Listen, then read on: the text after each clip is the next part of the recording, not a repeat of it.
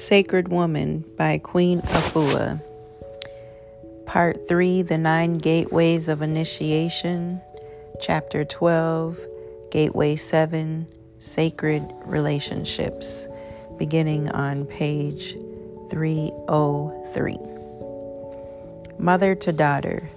Mothers take time each to teach your daughters whose wombs have not been touched by the world. Show them your example what is and is not to be. Follow your intuition and your knowledge. Guide them about how to respect their sacred wombs. Anoint and bless your daughter's womb heart and mind every new moon or at the onset of her menses. Teach her how to care for her sacred, holy womb through the teachings of the natural law. Whisper in her ear at night like the old folks did. Tell her your womb is sacred, for you are sacred. Tell your daughter that she is beautiful. Tell her she is like a crystal, a pearl, or another precious gem. Tell her that she is lovely as roses in orchards. Your beloved daughter is to be appreciated as one of the flowers of Mother Earth. Let your daughter know that she is worthy of all the Creator's love and blessings. Hug her often, kiss her crown, rock her when possible so she will know you as her foundation, her solid ground. Talk to her and tell her what's in your heart. Listen to her closely. Let nothing be so big or small that she cannot talk to you. Keep her heart sweet by exposing her to the beauty of the world. Keep her mindful of the world and its adversity in order to help her develop her highest compassionate and intellectual levels. Let her know her womb is an extension of her mind. Adorn her mind with lots of love so her life will be sublime. A village of sister mothers. At a workshop where we'd been talking about mother daughter relationships, Sharon came up to me and told me that at the age of 12, her daughter, LaJuana, had come to the conclusion that Sharon had certain gaps in her mothering abilities. This isn't unusual around this sensitive age, but instead of attacking or fighting with her mother all the time, Lawana tried to later call her the village of sister mothers approach. Lawana approached four of her mother's closest friends, each of whom had a special gift, at least in Lawana's eyes, that represented an aspect of her education as a young woman that she felt she couldn't get from her mother. She picked a mother who ran her own store for practical and real world advice. She asked another mother, a designer, and the most elegant and alluring woman in the village for advice on clothes and hair and makeup and boys. She picked a healer mother for spiritual advice and a fourth mother who is a high school teacher for advice about coping with all the stresses of school, getting into college, and dealing with the new challenges there. She also figured she could go to them for advice on how to deal with her mom, since they knew Sharon so well. Lawana then approached each sister mother individually and asked if she'd be willing to be part of her village of sister mother circle. They were all flattered and genuinely pleased to support Lawana in this way. It's one thing to become a godmother because the parents of the child ask you at the naming ceremony. But when you but when the young woman herself asks you when she's older and more aware, it is a very special gift especially to women who may not have their own biological children. Honorary sister mothers are valued for who they are and the special gifts they have to offer. Each potential sister mother checked out this new relationship proposal with Sharon, who was surprised but delighted. She thought it was a brilliant thing for her daughter to do and it would take a lot of pressure off them both. This was how the sister mother circle was born. Lawana felt free to consult with any of her sister mothers when she had a problem in the area of expertise. Before long, it dawned on both Sharon and Lawana that their relationship had improved as well. The sister mother circle still exists today. Even though Lawana is in her late 20s, married, and a new mother, especially what Luana created for herself, was the old African tradition of extended family. She created her own village to help her raise her. And now she's extending that wisdom to raising a child of her own. There's no reason why we can't create a sister mother circle for ourselves, no matter how old we may be or whether our mothers are alive or no longer with us. We all need all the good mothering we can get. So think about who you might choose from your own godmother circle and invite them in. And also think about suggesting this wisdom to your daughter. The next time she criticizes you for your inadequacies, that she might want to create a sister mother circle for herself. She knows you may end up being in someone else's sister mother circle, and the circles of love and caring and mothering will keep expanding like the ripples from a stone thrown in a pond. Mother to son. My son, Supernova Sloan, Dowd helped me to organize the contents of this book. And just as I was about to release it, he said, Ma, just as I was about to release it, he said, Ma, you speak about all the forms of relationships in your book, but what about me, your son? We really have such a great relationships. Why not write on mothers to sons? After thinking about it for some time, here is what I have to say. Being the mother of a son as well as daughters is so fulfilling, and also at times quite overwhelming and demanding. But whatever else motherhood may be for me, it contains many divine lessons, and I embrace them willingly. For example, a son at times may try to be a father and tell his mother what to do. When this happens to me, I just stand up on the kitchen table and shout, Wait a minute, I'm the mother here, I run the ship.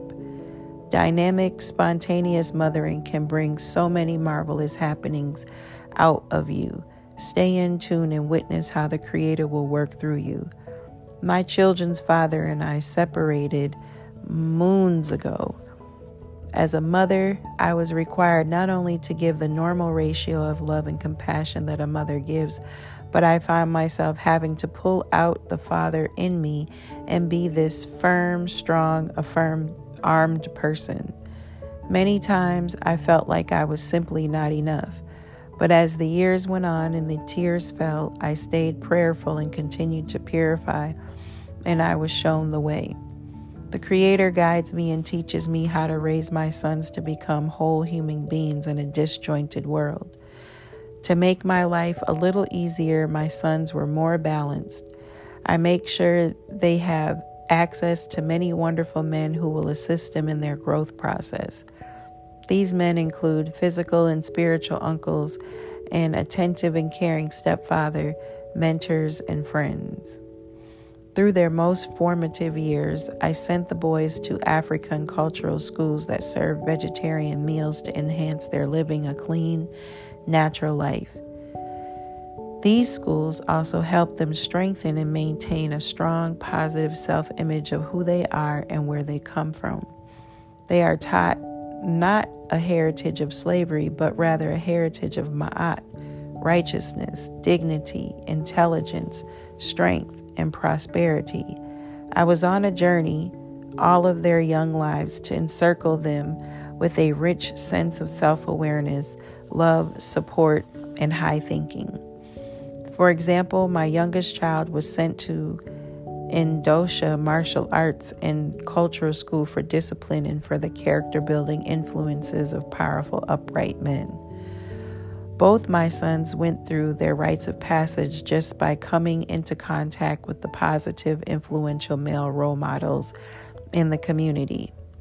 Together, they took the shrine of Ptah Wat Heru African Nile Valley rites of passage training for solid base in African spirituality and self knowledge.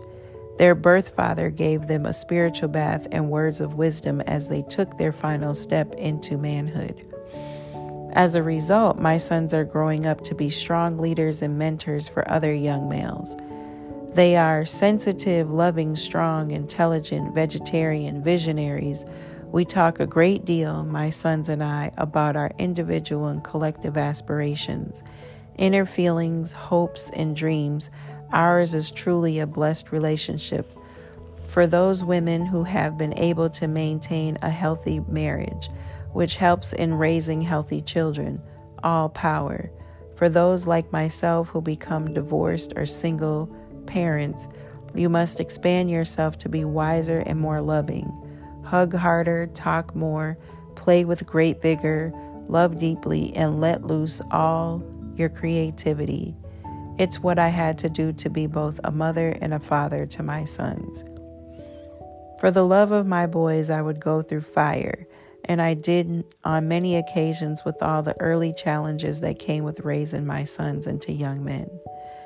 When he was 17, I had to send my older son Supernova to his father's people in South Carolina for a year to get him off the streets of New York and save his life.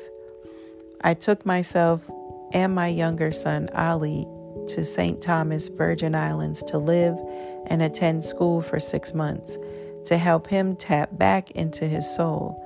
I traveled up and down the highways of life as I followed the Creator's healing voice for help. Oh, yes, I was driven to stretch myself wide open to raise, to rise in the Spirit so that my sons would grow into whole men.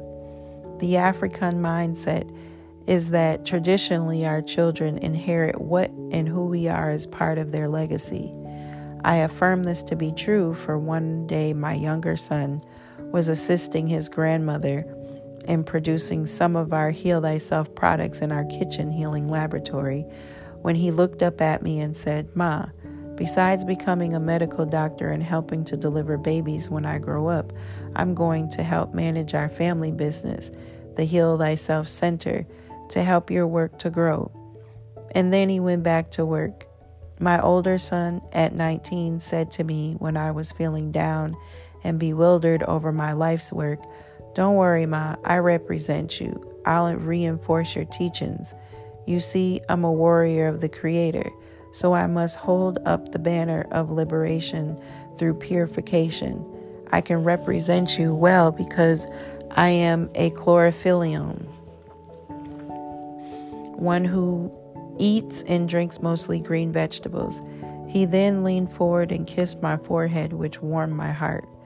When your reflections are in the form of your children, turn their hands and hearts back to you, their mother, when they are led to support, heal, and uplift you. My, my, my. Words fail to convey the gratitude that a mother has for the Creator's world of divinity expression itself through her children. Many a time my mama would say it would not be easy raising boys, and she was right. But Lord, it has been good for my soul. I can only offer endless thanks and praise for being the mother of these two precious sons of mine. Thank you, Ma, for loving me. Mama is so rich in her ways. She loves life by living effortlessly. She's like a beautiful meditation Mama has cultivated me with as much care as one would cultivate a beautiful rose garden. Thank you to my mother, Ida Robinson, who had been a wonderful example of the total personification of peace be still. No matter how intense life got to be or how turbulent the roller coaster of living became, you were always like the dove sitting peacefully undisturbed by the confusion or the challenges of life's ups and downs. Thank you, Mama, for showing me what peace looks like. Thank you, Mama, for the graceful way you walked, the regal way you sat, the gentle way you laughed, and the soft way you spoke. What an exquisite image you gave me about the beauty there is in being a woman. Thank you, Mama, for supporting my entire life, my children, my work, my associations, my mate, my whole being. The work that I was destined to do could not have happened without you. Thank you, Mama, for keeping me on the stoop in the house and out of trouble as a young girl. It paid off on you, on as you and the old folks knew it would. To my ancestor, Big Mama Ford, I thank you for birthing Mama Ida and for pressing into my young memory the beauty and necessity of strength in an African woman. Thank you, Big Mama, for raising my nine aunts and four uncles with grandfather Ford so very well and so very upright. But especially thank you for giving me my mama. She is so rich for her ways. My mom's beauty and beautiful ways surpass the beauty of the lotus, it that could be. My mama says she's my mama, she's supreme. She is a beautiful meditation. To my precious daughter, Charisse, who as pretty as can be, you have drawn me closer and closer to the Most High. I thank you. Thank you, daughter, for teaching me who I am at the core of my being.